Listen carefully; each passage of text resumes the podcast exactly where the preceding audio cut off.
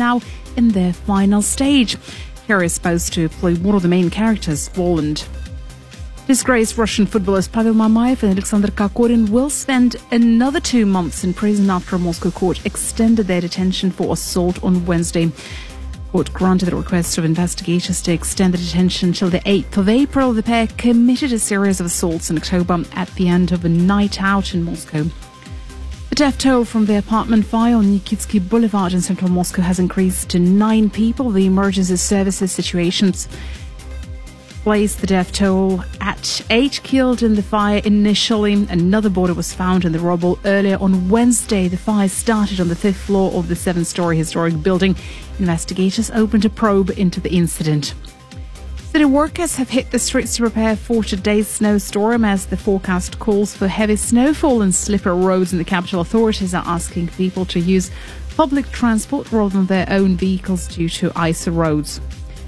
Valentine's Day is fast approaching and there are activities to celebrate the holiday for people of all ages in the capital.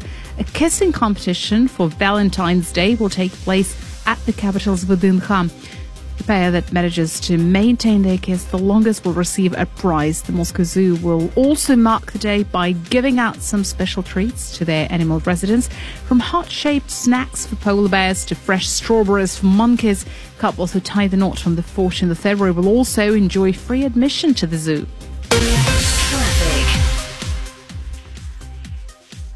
It is currently four points uh, out of possible 10 on the roads. Driving time to and from Vnukovo Airport is about uh, one hour both ways, 40 minutes to Sheremetyevo. About the same to the city, over an hour to the Maziadvam, one one hour and five minutes from the airport to the city centre. Weather. 5 degrees Celsius in Tokyo, 11 in London, 5 in New York. Clear skies here in Moscow, the temperature standing at minus 1 degrees Celsius. That's it from me, Yulia Volkova. Do stay tuned for more. Capital FM, Moscow. Capital Sports. With Alan Moore. Good evening, listeners. This is Capital Sports on Moscow's Capital FM. I am Alan Moore. Uh, we will be having a call very, very shortly with uh, Mr. Andrew Flint. He's all the way in Tyumen. And of course, in the third segment, we will have Andy McLean on. Uh, we have mm, quite a packed show this evening. However, right beside me, on my right, both to my right, I have uh, Alex B. Uh, hello. And Peter B. Hey. Okay, so uh, we are. I mean, it's always very, very hard because there's two uh, aviation-related incidents uh, that kind of cropped up, say, yesterday and today. So we're going to have a little bit of chat about those in just a moment. Uh, a bit later on, we'll run down the Six Nations results from last week and look ahead to this week's games in the second round of Six Nations in rugby. We will have a talk about the Super Bowl in segment two, and you know we will have some very, very good interviews, previews, reviews views and news from around the world of sports. Now, we'll start off with something that happened 61 years ago today on February 6, 1958. Flight BEA 609 failed in its third attempt to take off from Munich Riem Airport in Germany. The plane was carrying, uh, amongst others, the Manchester United football team who were returning from a European Cup match, as it was known then, now, of course, the Champions League um, coming back from a game against Red Star Belgrade in the former Yugoslavia. The plane failed to take off, crashed, ripped off its left wing, and crashed into a house. Of the 44 people who were on board, including the crew, 20 died at the scene, three died later on from their injuries. Of those deaths, seven were Manchester United players, and three were uh, staff. There were also eight journalists killed as well who were on the flight. So, I mean, it was a terrible, terrible, terrible tragedy. I'm starting off the show just like this because, you know, it is something that is being remembered all around the world right now in the world of football, world of sport. Um, because it's something that, like, you know, life can disappear in just a blink of an eye. And of course, the day before yesterday, um, the body, the wreckage and bodies of from the Emiliano Sala flight that went down carrying the uh, player who was just signing or just signed for Cardiff City from the French club Nantes, uh, disappeared from the radars and crashed into the sea just off the south coast of England. Now, today, of course, football moves on, business moves on, and people are looking to make money. And Nantes, because the deal was 15 million pounds altogether for the player to move to Cardiff City in the English Premier League Nantes are looking for a percentage of that 15 million. They said even though the player, of course, is dead, was killed before he even set foot onto the field for Cardiff City in a, in the in a competitive game, uh, it doesn't matter because they signed a contract, so it's uh, Cardiff City's fault. So that will drag out again. Money wins all. Okay, we're going to go away to Siberia, to the cold, vast wasteland full of snow. But it's going to be nice and bright now because we have our man in Tyumen, Mr. Andrew Flint. Andrew, how are you doing? Um, not too bad, Alan. Good to be back on. That's good. Listen, uh, I know you had a, you were preparing very, very well for the show, and you're well rested. So that um, that that that bit of the Munich air disaster, as a Manchester United fan and from the city as well, um, it's it's a very emotional day for a lot of people around the city. And uh, you know, 61 years later, even the current crop of players from Marcus Rashford and so on, they still feel the the uh, the effect of it. Well, they do. I mean, it's it's one of those completely not just era defining, but it will define the club forever. And it's something that my father lived through at the time. He was quite young, but he was old enough to understand it, obviously. Um, and, you know, every time you go to Old Trafford, they still have the Munich clock on the corner. It's the first thing you really see, to be honest, when you come down Sir Matt Busby Way. And there's a small memorial on one side, and the tunnel underneath the South Stand has a tribute to all of the players and the journalists and other people who were who, who died in the in the tragedy. Um, it's it's it's hard to talk about because it was such a different era. You know, news fed through a day or even two days later. People went to the Manchester Evening News Evening Edition to get the latest updates. They didn't have it on Twitter, social media. It was it was such uncertainty and and of course the tragedy was heightened by the just incredible promise of the team, of the players that died. Not to take anything away from the journalists and other members of the public who died, but it was just it, it was unimaginable. Um, so it's it's something that is well remembered and of course will be forever. And uh, even like, uh, given all that's gone on in the past, and of course there was a kind of like just a loss of young life and some terrific players like you know uh, Liam Whelan, of course, and uh, Edwards as well. I mean, do you think that? Um, I don't know. Does it still have an effect in you know even when the good times are rolling, people still have it in the back of their minds even now, even a generation or even two, three generations removed from from that period. I think the one positive thing is that the memory has, has remained and it, it has given some impetus, it's given some feel to the team.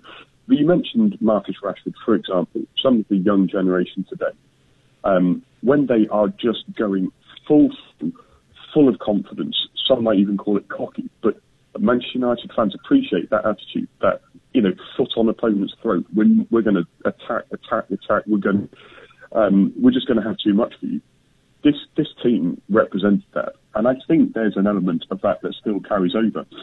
Um, and any player who joins the club, if they don't understand that, if they don't appreciate that and respect that, then they don't last, and it carries over to every level of the club. And it's not something that you would you should hope for, but it is what we, the club has taken out of the tragedy, and I think it does carry on today. Um, you know, we, we, we of course know there's, and I don't want to bring it up too much because of the, the like the, the surroundings of it and the uh, impending court case, the tragedy in Hillsborough involving the Liverpool uh, team, Liverpool club and fans. Um, I mean, the, you know, again, that's another sort of like moment where kind of clocks stood, stand still, continue to stand still. Do you think that um, it's marked well in sport, or can it be done better? For example, we had like not so long ago the the uh, Ibrox disaster uh, for the Rangers fans. Do you think sport will remember it better, say, than because of the whole nature of sport that that uh, sports fans and sports teams do these memorials better? Not not in a cheesy way, but just that it, it's closer to home. Well, I think possibly. Um, I think the one problem is when you have something as far-reaching as raw as these tragedies, um, there's always going to be a personal take that a lot of people will have that slightly differs. Some people will want more, some people want less memory. Um, but it's something that shouldn't be shied away from. And any club or organisation that makes that effort should be applauded for it. I mean, one thing I noticed, Alan, about the, the Munich memorials is that in Belgrade and Munich, they are always absolutely fantastic at remembering. And there's always a delegation of old United players who are invited over to Belgrade and Munich um, on these days. And I think, if anything, that's a that's a positive way to remember, to not forget all elements of it.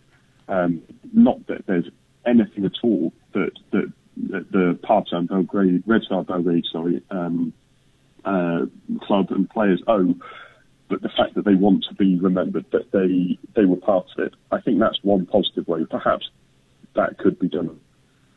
I mean, okay. I mean, yeah. When we go back, just just you know, like looking at the screen in front of you, all these lists of um, like you know air crashes uh, involving teams. Of course, remember in Russia not too long ago, the uh, last last October we remarked about, or November, excuse me, um, or sorry, September, the Lokomotiv Yaroslavl ice hockey team, which of course you know um, you know crashed as well. Um, in Yaroslavl, I mean, it, it's sort of it's it is very very difficult. And then when we look forward to today's news, this breaking news that seemed a bit vulgar, uh, that Nantes FC or FC Nantes in France are demanding payment from Cardiff City over Sala. Um, I, I have to be honest. I I find I find impossible to know what exactly the right response is.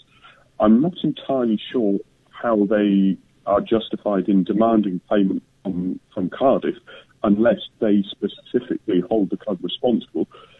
I, if there is anything behind their claims, and I don't for a second believe that or support it at the moment because I don't know the facts, but if there is, there's never a tasteful time to, to approach this sort of matter. Um, but I have to be honest, there's a lot of reports that I've seen um, that suggest there was wrongdoing around the transfer from various agents, various fingers in pies, and it just leaves a very, very sour taste. You know, the delay and uncertainty in finding out what has actually fully happened um, I mean, hasn't helped at all. Yeah, I mean, we, we, we sort of we just discussed that uh, in chat. Well, in, in the past week between us uh, over the weekend, that um, you know there was like agents wanting money that they were pushing to sell this player, mm-hmm. um, but also as I as I heard back from um, friends and contacts in France that the guy Kita, who's the owner of Nantes, you know, has his own kind of agenda as well. Like he's a little bit dodgy, and I mean, most people in France would would term him almost like a criminal um, because he was trying to push through and basically selling a player that you know really didn't want to be sold, but he was pushing it. Listen, moving moving away from that, um, Peter Peter has a question here beside me. Hey Andrew, uh, I was wondering, like, has the title race opened up in England after Monday's result? You know what? I think I think it has. I mean, the, that drop point against West Ham for Liverpool was. I mean, I want to see it as a turning point because nobody wants to see Liverpool win the title, obviously. Um, Especially but, Manchester United uh, fans, yeah. So we'll move on. Yeah, move on. Absolutely not. but no, in, in, all seriousness, um, Manchester City are an absolutely absolute machine um, you know, their whole ethos around the club, the style they play is so ingrained, and, and for whatever people may think of Pep Guardiola, he's a master at setting up a team, and um, they will be very, very difficult to shake off. Um, the, the worry for me is that Liverpool are a frightening side when they go forwards. Um, if they get all their players fit again, in defence, then it could be it could be a very, very tight race. But I think it's definitely on. Okay, um, from from that uh, tonight, Man City, of course, are playing ten forty five kickoff Moscow time against Everton. They're away, of course, in Goodison Park. Um, they cannot afford to slip up, can they? No, absolutely not. I think tonight is critical. Um, Everton are a very hard side to work out. Off the pitch, I think they're a complete mess. Um, but on the pitch, they just sometimes pull out good performances. So, um, just like on on Monday, I actually genuinely was, without bias, reasonably hopeful that West Ham would get a result against Liverpool. Um, Everton, I'm worried, will do the same. Mm. Um, but Manchester City have fewer key injuries out. They have enough of their key players still in, but I think they should have enough. Um, so if yeah, if they drop points tonight, then it's it's that missed opportunity to close that gap. Um, I think that would be fairly damaging. Because on Saturday, of course, or sorry, Sunday at 7 p.m. Moscow time, they take on Chelsea at home. So a Mm. win tonight will set them up with, uh, you know, a good chance because that, that Chelsea team are very, very up and down. Especially, you know, Liverpool are playing Bournemouth at home six o'clock on Saturday. So you'd expect them to win that. So basically, City need six points from six points. Yeah, absolutely. Um, and if they if they get the result tonight, then it's that psychological edge. It's like playing cricket. You want to bat first, get runs on the board. Um, it's that sort of attitude. Get the win first, even if Liverpool still have that game in hand. Now, absolutely mathematically have to catch up, um, but um, they can't. They can't really afford to lose. uh, To be honest, almost again this season. Um, but luckily, Manchester United still have to play them, so they will do at least once. Okay. Listen, Andrew, thank you very, very much for that. Um, thank you again for, for coming on. And we will talk to you again, same time, same place next week. Perfect. Great to speak to you guys. Thanks, Andrew. Okay, that's Andrew Flint of Ronnie Dog Football, always as informative and good as ever. And of course, guys, I mean that that, that plane crashes. We're, we're we're discussing, and we've had it close to home, of course, here with uh, the Lokomotiv ice hockey team. It's always tough when something like that happens. I mean, it's uh, you know we see it in America; they've made movies about it, but yeah, definitely. it's it's. I know. But it's it's always nice that like teams they do these events and uh, different stuff to remember those uh, horrible events. Exactly. Well, listen, we're going to go to the break right now. We have probably one of the worst, most hated uh, songs of all time uh, related to the World Cup. It was used in the Hyundai advert. Uh, it'll lead us into the second segment where we're going to speak about the Super Bowl because they played at the halftime show, that big mega halftime show, Maroon 5. So we're going to go to the break with Maroon 5 and a really terrible, terrible cover version of Bob Marley's Three Little Birds. Capital Sports with Alan Moore.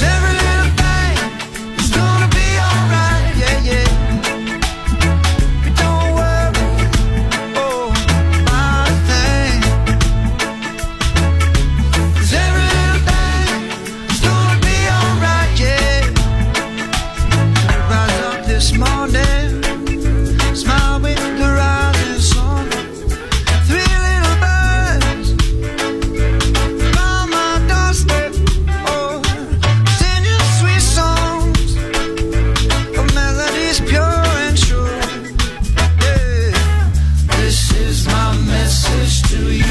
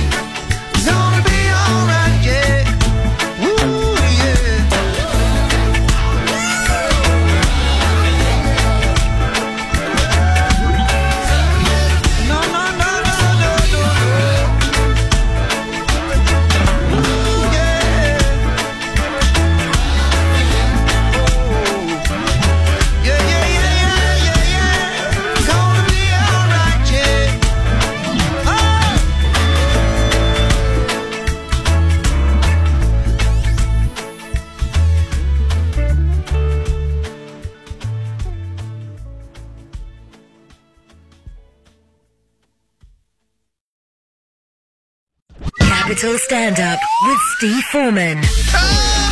Here we go. You know, I don't think I have a lot of people that hate me, but I think I have a long list of people who moderately dislike me.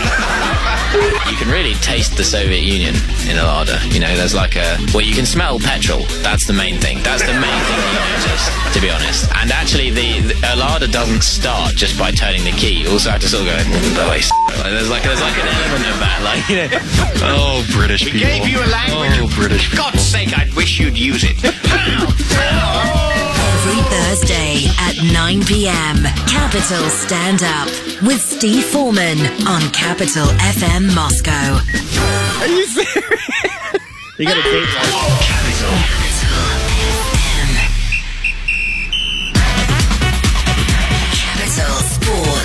With Alan Moore.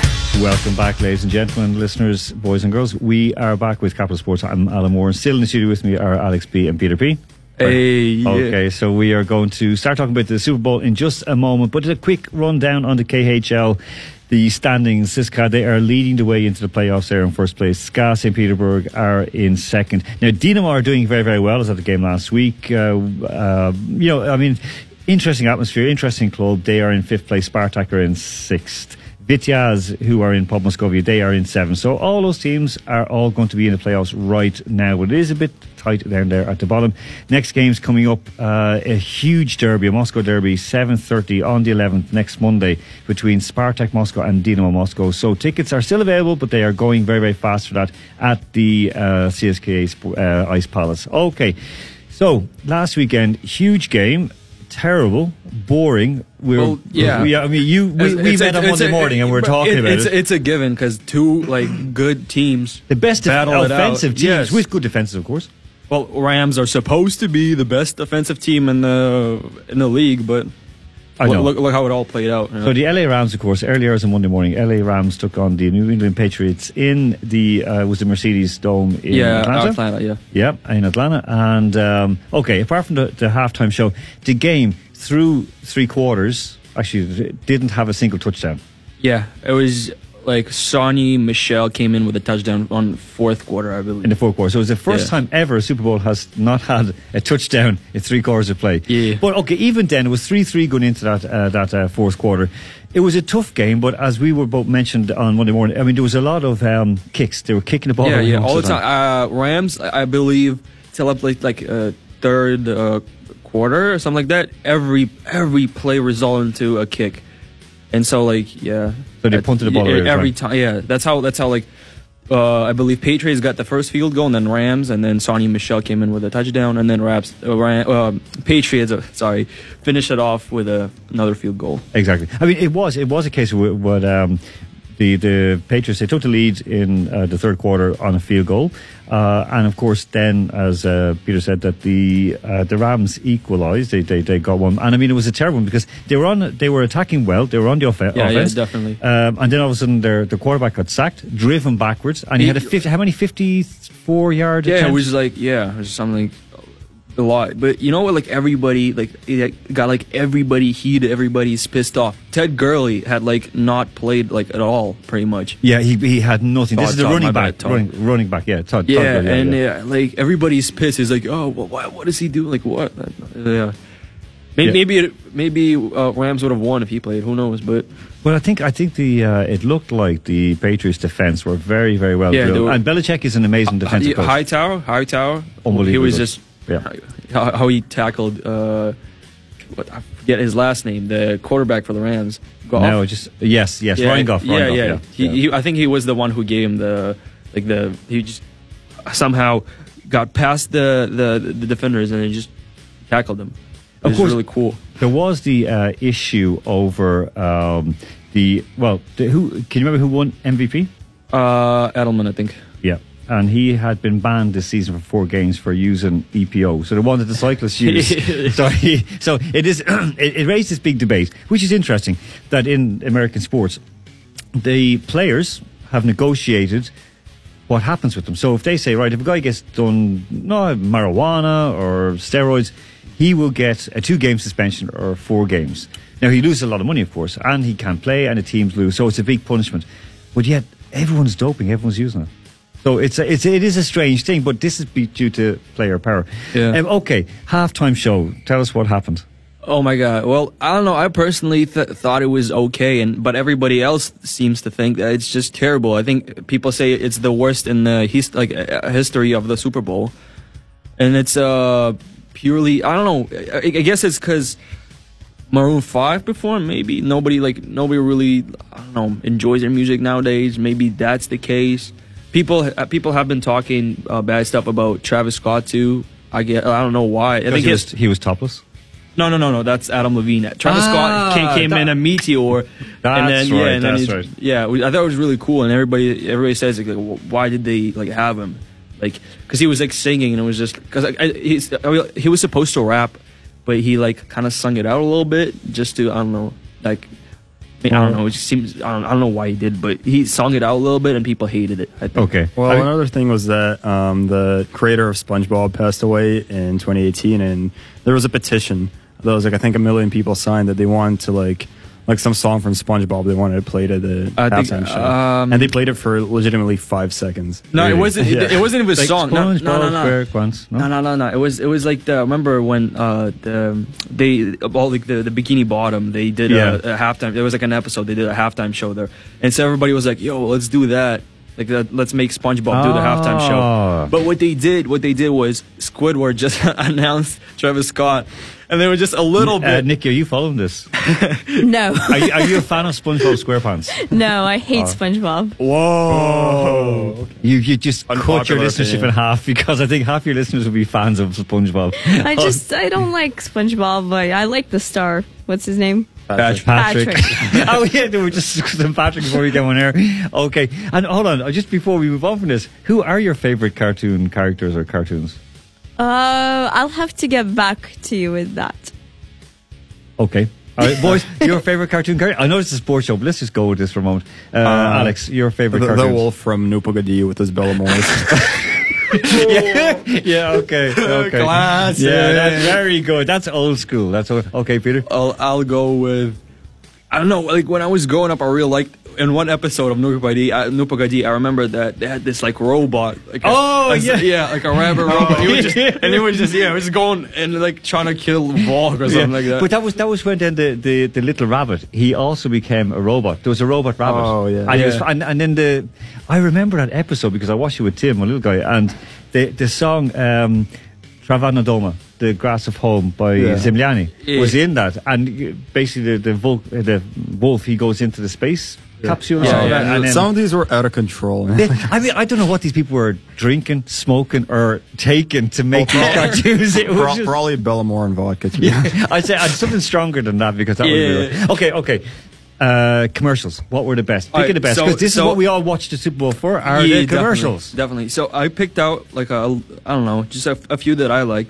Bud Light, I think they were like very funny. They did like a medieval themed commercial, like a series of commercials, and um, but this is standard for Bud Light. They have this like kind of like um, uh, for all their advertisements. They do this like the, in his court, but it, it really went over the top at the Super Bowl. It was brilliant. yeah. It was great. So they had like the the Bud Knight, and they teamed up with Game of Thrones, and Bud Knight was like battling it out with the Mountain from the Game of Thrones. Of course, Mountain kills him in the end, and Oh, then a did too. dragon swoops in.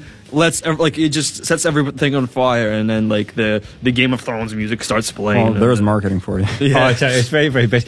My my favorite was Amazon. I, I Um, watched that. Was I Did you see went that, Chris? back and I watched it. Yeah. It's very, and especially it's Harrison Ford. He puts it like we've um, we've developed a new series that can like. It's you know, no, no. It's like the, uh, no. They, they were like, oh, let's think of like new usages for like For Siri, the- yeah. the- no, not Siri, the Amazon thing. ASMR also. They they brought an ASMR commercial. What? You don't know what that is? It's autonomous No, I autonomous know what it is, something. but I don't remember. Like I don't what- remember. Who, who did it? I re- it was a company of uh, a drinks company. Uh, I don't know. Okay. I, I remember, I could see that Like I. I remember. I remember some like. They were pouring a drink into a glass, and that Oh. was ASMR. Oh, I don't even know what ASMR is. I, I, I remember Oh, this like uh, the the one beer company was like I was it was like semi funny for me. I don't know. Stella Artois, and then Oh, and then they got like Big Lebowski to come in, and like the, the joke was he like goes to the bar and like uh, the guy's like, "Oh, you want a white Russian?" Because like it's like his token Oh. drink. He's like, "No, give me a Stella Artois," and everybody like flips out in the restaurant. The, the for one where um, Harrison Ford is in it, and he puts this collar on his dog, which can translate what the dog said. So the Yeah. dog is barking, going, um, "I want uh, order food, order food," and it's like order gravy, order nuts.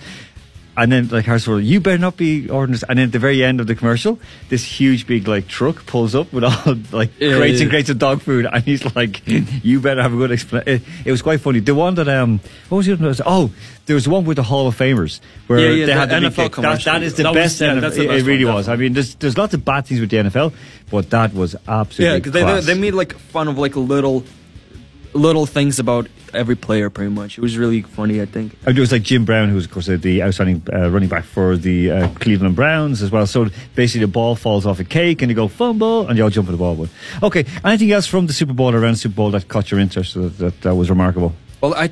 I, I tried to figure out what, what what's the new color for the Gatorade is, but I just didn't see Oh, yeah, And, what like, was I- it? Because that's what know. Andy said. And I don't know. Like I I tried to find it it. out, and I just I thought it was an orange. Not, I think it was like something like orange, like pinkish orange. I'm not sure. I have to like check it. Like I'll search it up on the web later. Okay. But I don't know. All right. Okay, we're moving on to uh, NBA. Well, okay. Anyway, are you happy that the Pats won? Yeah, Sorry, just before we very six ring, uh, uh, six time uh, uh, Super Bowl champion Tom Brady, And it- third and- time ch- uh, Super Bowl champion Gronk and Edelman. And of course, of course, Julie was talking about this like the Valentine's Day kiss Oh, way, competition. the so way- I think that Tom and the owner of the Patriots can enter into that Valentine's Day longest Oh, kiss yeah. competition. So because they did have a bit of um, lip action after the game. Let's just move on from that. So okay, Uh, yeah. right, we're going to move quickly away from this. Um, okay, deadline day, transfer trade deadline day in the NBA right now. Now, of course, there's a huge, huge, huge one going on around Anthony Davis. Uh, the Lakers are looking to try and get him. Alex, uh, what's the likelihood of this superstar going out to the West Coast? Uh, well, uh, well, there was only about 24 hours left until the trade deadline, so I don't see him going there like now. But um, however, there was uh, he did say that uh, his end destination is Los Angeles. So he's so any team that is going to get Anthony Davis until then is is going to be a rental situation because he wants to go there. He's if he doesn't go to LA now, he's going to wait until he becomes a free agent. He's going to sign with LA. Okay, like, with, with this team right now, the, the Pelicans. I mean, you know, they're an Yeah. okay team, but they're a, you know they're a developing franchise. Um, look, looking around, are there any other deals that are like sort of looking like that could happen in the NBA? That like a sort of that's a big blockbuster trade, but anything else Yeah. that that could be on the on the ropes? Uh, well, um, well, the first thing was that uh, about a week ago, uh, Kristaps Porzingis got traded to the Mavericks. He, of So- course, is a Latvian superstar. Yeah, the Latvian superstar. and so they're gonna have Luka Doncic, who's like the best rookie in the in the past, like well since LeBron probably. So him and uh, Porzingis and Dirk Nowitzki, who's this is he's playing his last season. So there's gonna be like a little Eastern European trio there. That's and, right. um, Nowitzki, of course, he's uh, he's uh, German. Oh, yeah, he's German. Well, well, well- let's say just Central European, Oh, yeah. or, or European, European. uh, like that. the Eastern European demon.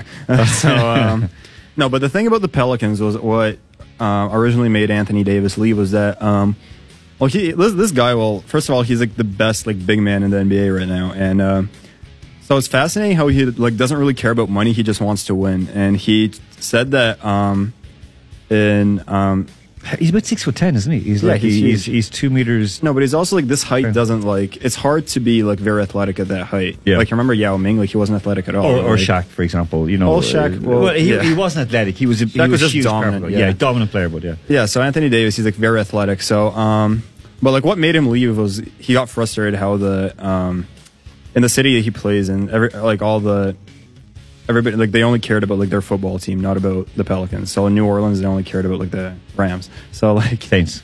Oh, Saints. Sorry. oh, my bad. Uh, yeah. So they. I- Peter's shaking his head here they're "Oh my God, Well, we're the, going Saints, the, escape." Saints, the Saints were getting all the attention, and uh, so he wasn't very happy about that. I mean, it, it is. It's very, very hard when you're in a city like that, like New Orleans, where the Saints had this kind of, I don't know, well, they're a very strong franchise anyway. Yeah. Um, but it's like with, you know, if you look at other cities where there's, they're a one city franchise. Like, you know, Miami, of course, they have the Heat and they have the, uh, what you call the little um, Dolphins as well. Oh yeah. So, I mean, so it is like, with New Orleans, no, they are just Saints, Saints, Well, Saints, Saints. uh, another thing is that like if he wants to win, he should have like I think he should have gone to either the Raptors or the Bucks because um, well they both have one superstar. So the Bucks have Giannis, Uh, I'm not even going to try to pronounce his last name. The Greek guy. Yeah, the Greek, the Greek freak. and they also have the um, and Toronto. They have Kawhi. So like, if he would have gone to either of these teams, like he would have gone to the finals guaranteed because like the East is pretty weak right now. Would you reckon that he could go to the Celtics? Uh, he could go to the Celtics this summer. But this would be a loner. No, no. If, if Davis goes right now, would it be if he goes? Uh, to the not Celtics, right now no? because the Celtics. Uh, well, the way the NBA works, like right now, the Celtics can't make a trade until June first. Ah, okay. So it could be in, Yeah. in June first. Okay. Now looking down just the, the quick rundown in the Eastern Conference after 39 games played, or sorry, uh, more than 39 there's 52 games played. The Milwaukee Bucks are top. Toronto Raptors, Alex's team, they're in second. Peter's team, Celtics are in third. Uh, Pacers are in fourth. And over in the West, the Golden State Warriors, they are first. Denver Nuggets chasing them hard. Oklahoma City Thunder third, and Portland Trailblazers in fourth. Of course, the Cleveland Cavs, they are absolutely they're in a mess. 11 wins Oh, from the- 54. the Knicks are worse than the Cavs. What? Yeah, I, well, I mean, Oh. the Wait, Knicks wait, are who? usually awful. Like, I mean, the Oh, Knicks, oh, Knicks are just. oh, the Knicks are always. Like, yeah, Knicks have Knicks have 10 wins, and Cleveland Are you have 11. serious? Yeah, Knicks, Knicks have always kind of been the punching bag of the yeah, NBA in, in, since, New- like, in New since the York sports, days. they're just like you know since Ewing and that was Yeah. gone. Like I mean, they're just a joke. All right, now we're going to speak about the, uh, of course, the Six Nations coming up. There's a huge games coming up this weekend. We're going to speak with Andy in just a moment.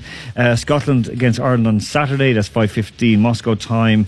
Uh, then on uh, also Saturday evening, then Italy Wales in the Stadio Olimpico in Rome, and on Sunday in Twickenham, England and France, the Brexit Derby. Okay, we're going to go out to the break right now. We're going to come back with uh, Mr. Andy McLean. However, we will have something that used to play when we. Uh, our boxing team, we finished our, our, our fights when we usually when we won. Normally, well, it was sometimes we did win. We played this song. It's an oldie but a goodie. It's Madness and Our House. Capital Sports with Alan Moore.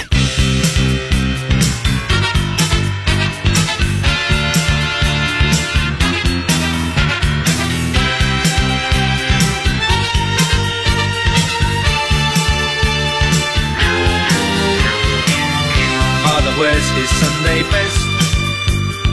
Mother's tired, she needs a rest. The kids are playing up downstairs. Sister's sighing in her sleep. Brother's got a date to keep, he can't hang around. Our house in the middle of our street. Our house in the middle of our our house. It has a crowd. There's always something happening, and it's usually quite loud. Our mum, she's so house proud. Nothing ever slows her down, and a mess is not allowed. Our house in the middle of our street.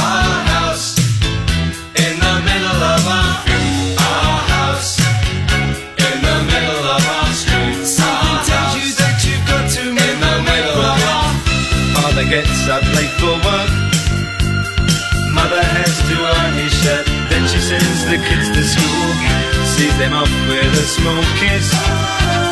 She's the one they're going to miss in lots of ways.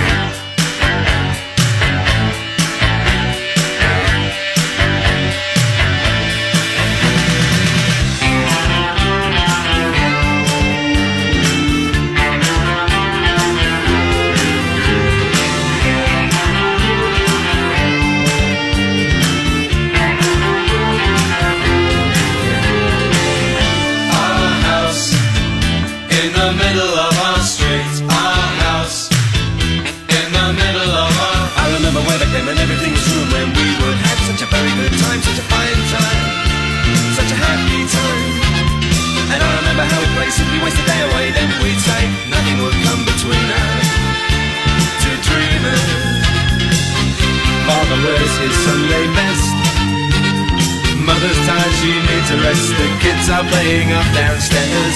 Sister's sighing in her sleep. Brother's got a date to keep, he can't hang around.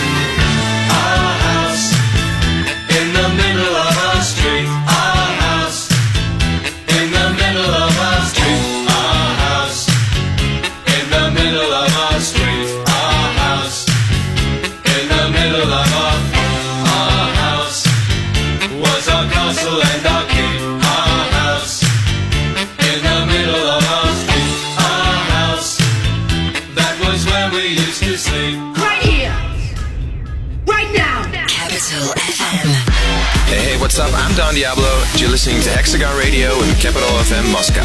Every Friday, 11 p.m. on 105.3. Don Diablo's Hexagon Radio on Capital FM Moscow. We speak English. We play a hit. Capital FM.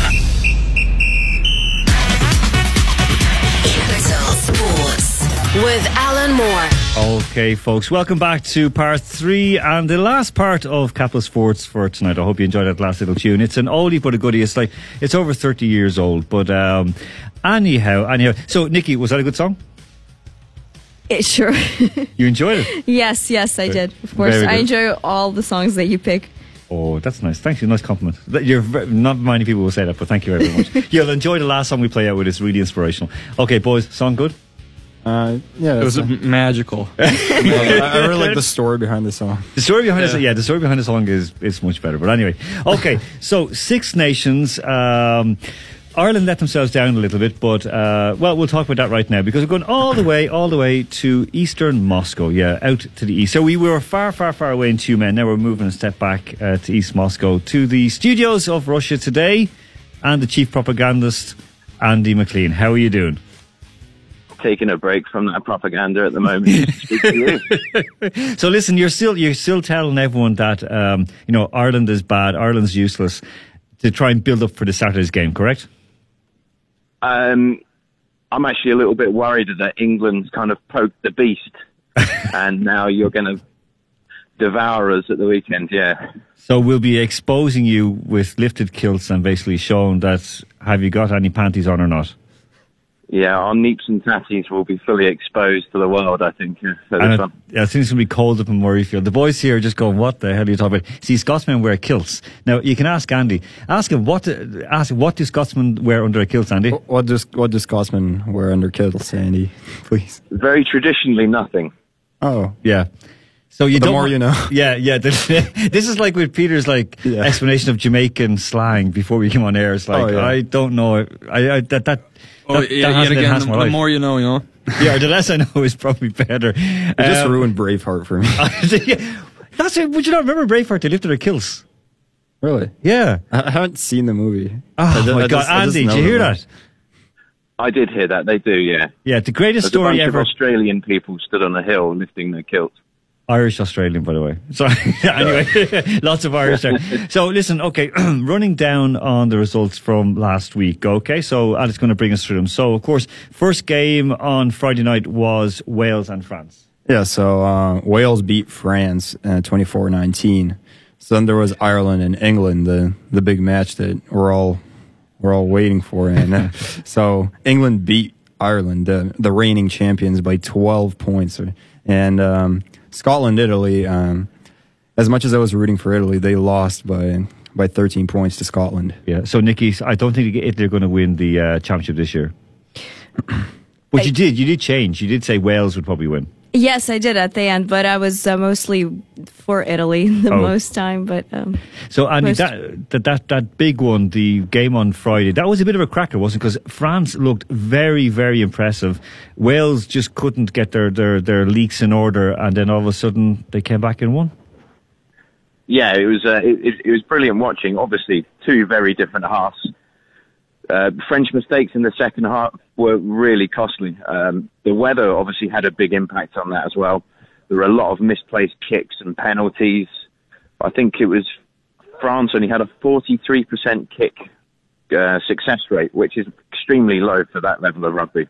And of course, after they, they, they missed, I think it was like three kicks, uh, or I think two kicks, like to follow up to get the extra two points after a try. So I mean, that was, you know, you can't do that at that level of rugby and expect really to try and costly, win. yeah. Um, of course, uh, now Pe- Peter actually watched the Ireland England game. We won't say where, but Peter, you not, you, not the Ireland England game. Oh, the you- Wales France game. Wales France game on Friday night. Okay, and you met a lot of Welsh people. Yeah, they, as they were yelling and swearing, cussing, and I don't know. Yeah, yeah. he's he's trying to be very very nice with this. Uh, Andy, you know where he was actually wearing uh, watching this game. Yeah. Um, I think you might. No, you weren't I there. You were- yeah, I think you know where he was watching that game. Um, the the Scotland Italy game. Italy made a bit of a comeback at the end, but I think Scotland had taken their foot off the gas at that stage. Uh, they were, you know, they they won 33-20 in the end. But Italy, you know, they they you know they they they could have gotten a losing bonus point from that, couldn't they? they were very close. Certainly, they rallied after Scotland went down to 14. Um, it took the gloss off what was an efficient performance for Scotland. I think it's only the second time they've scored more than 30 points against Italy in about six years. So positives for both, maybe. Okay, now move, moving to next week, of course, that or this week, I should say that that could be the case.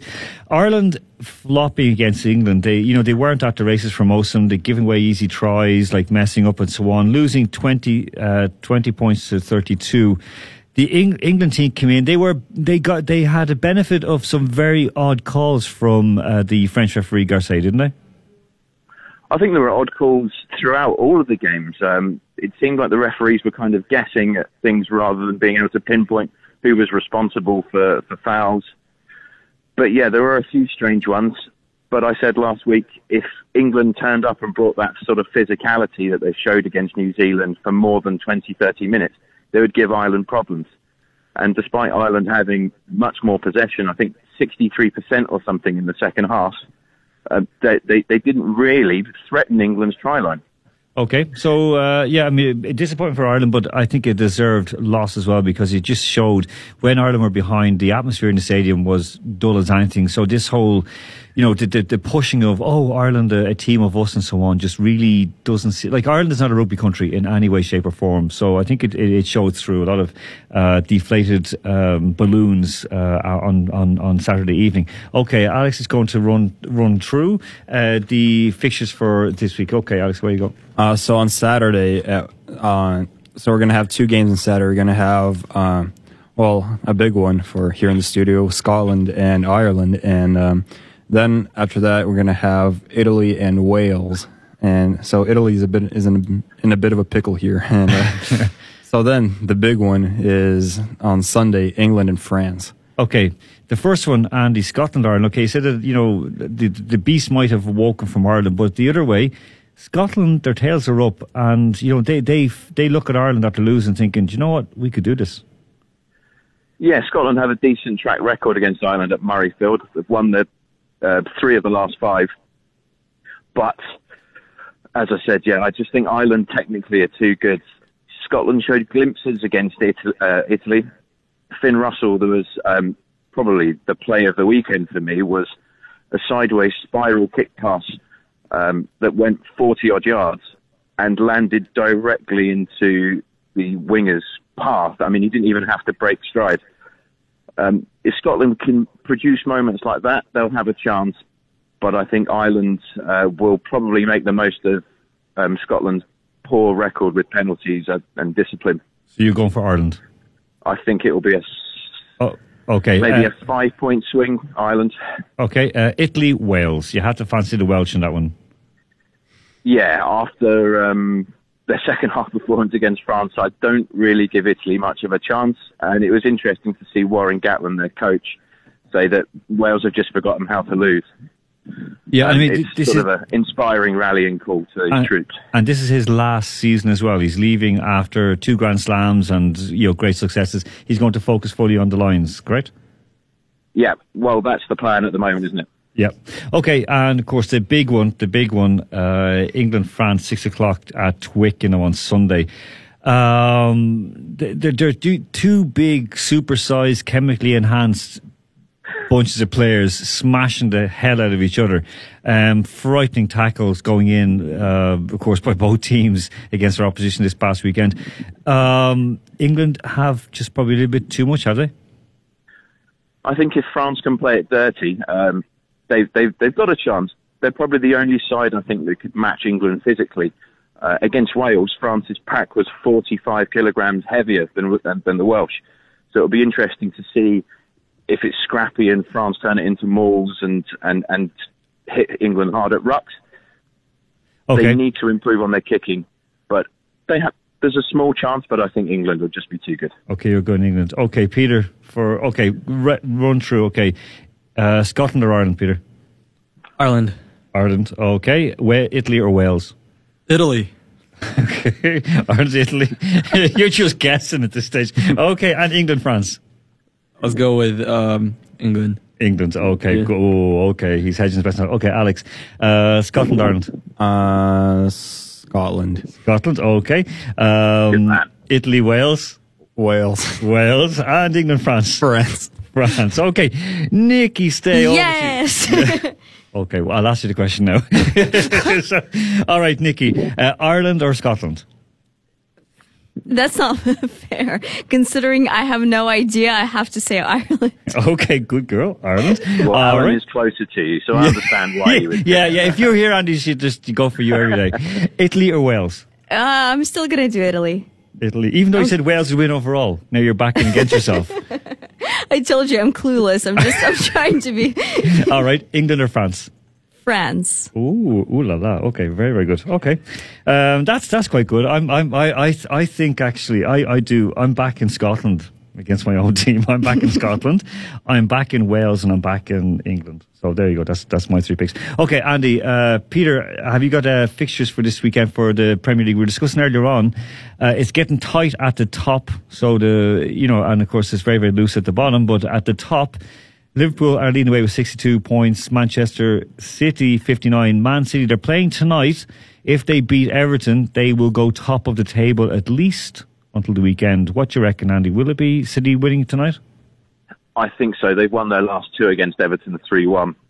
Um, I just think Everton struggling at the moment, manager under a lot of pressure, uh, a lot of pressure, and they've lost home games 3 1 to Wolves, 6 2 to Spurs. They seem to be all over the shop at the moment in terms of what their, you know, their, their, their game plan or um, I don't know what's happening there at the club at the moment, but they're in a bad way, and I think Man City will take the three points. Okay, all right. So, Peter, you give a rundown. What's up this weekend? I, I, so, well, today we have Everton going up against Man City, of course, at 10.45. Then on Saturday, we have Fulham versus uh, Man United. Then Crystal Palace going, against, uh, going up against uh, West Ham. Then uh, Huddersfield uh, versus Arsenal. Then Liverpool are battling it out with Bournemouth. And all of these games are at 6. Uh, then we have uh, Southampton versus Cardiff, uh, Watford, Everton, and Brighton, Burnley. Okay, so it's Watford, not Waterford, Wa- Andy. Ah, Watford. He said Waterford again. Listen, Andy, which which of those games at the weekend have has your nose twinkling for a bit of a, a bit of a bargain? I'd be looking at the lower half of the Premier League table this weekend, and possibly Brighton's good home form. Uh, also, Southampton up against Cardiff. I know Cardiff obviously had a bit of a a comeback after all that they've been through with a good win, but I think Southampton at home might just be too good for them as well, and probably good value. Okay, so Southampton pulling away from relegation struggles uh, against and dumping Cardiff back in. Still on that, actually, before Peter goes on, uh, that moment today when Cardiff City are being threatened by Nantes over Sala. I mean, it's a bit wrong, isn't it? It is, but it's still a contract. Business goes on. Um, I, I mean, it's the transfer window's gone. Nantes are probably frustrated that they didn't get to spend a penny of that money on replacing a possibly their best player. Um, I mean, God, God rest him.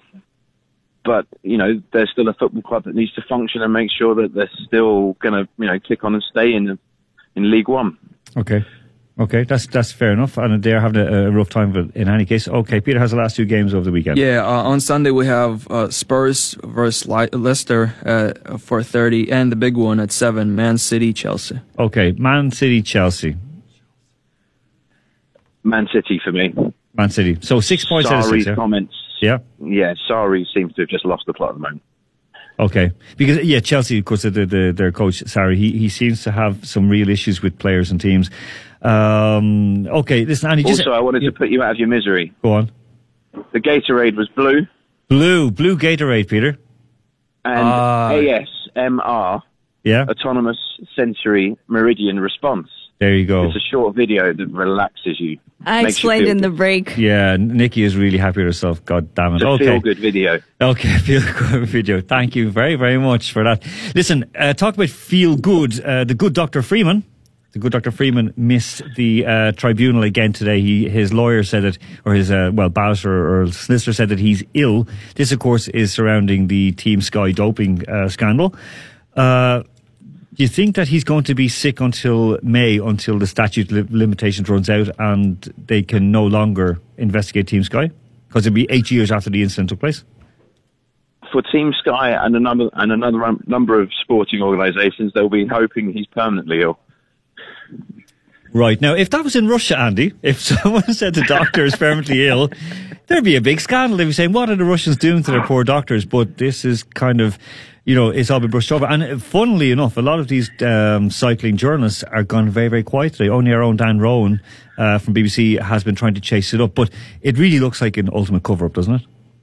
I think it's a delaying tactic in order to sort out what's right, what's wrong, and how they're going to go about their defence case, etc. Um, I think it's quite normal, really. I think it happens quite a lot in cases, but this is obviously a very high-profile one.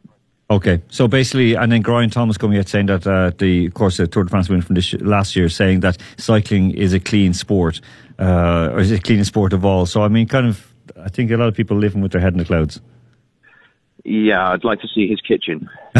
all right, listen, Anne, you get yourself back inside, have a bit of a, a, a cup of tea or coffee, and thank you very much, and we'll see you this weekend. Thanking you. See you Thanks, guys. Andy. Thank you. All right, folks, we are finished up for this evening. So, boys, thank you very, very much for very, very good much. work. Thank you for I having know us. we, we Yeah. didn't unfortunately have a chance to chat about chess. We'll come back to that next week as well. The Moscow Ah, Open yeah, last yeah, week definitely. and the Universiade, which is taking place here in Russia in just a couple of weeks out in Krasnoyarsk. However, Alex, thank you very much. Oh, thank you. Peter, thank you. Thanks for having Nikki, me. stay. Thank, you Thank very much again. Thank you for and I know you're very happy because now our listeners know what ASMR is. I- Yes. I, still have to find out what it is. I'll send you some videos. Thank you very, very much. Okay, folks, we're going away with a song that was uh, blowing up the charts in 2012 around the uh, London Olympics. Of course, the cleanest ever Olympics was now turned out to be one of the dirtiest ever Olympics in history. We're going away. We'll be back next week on Capital Sports here on Capital FM. I'm Alan Moore. This is Shannon Knoll and Shine. Have a great week. Capital Sports with Alan Moore.